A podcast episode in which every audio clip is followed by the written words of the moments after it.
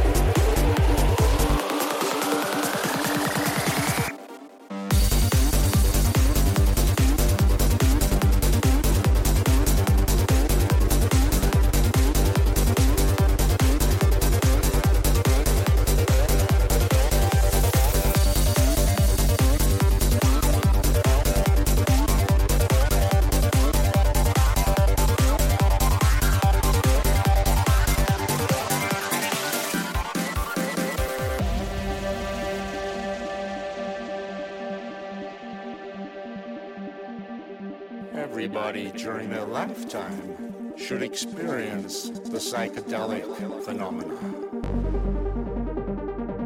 Nothing compares to taking a clean dose of psychedelics.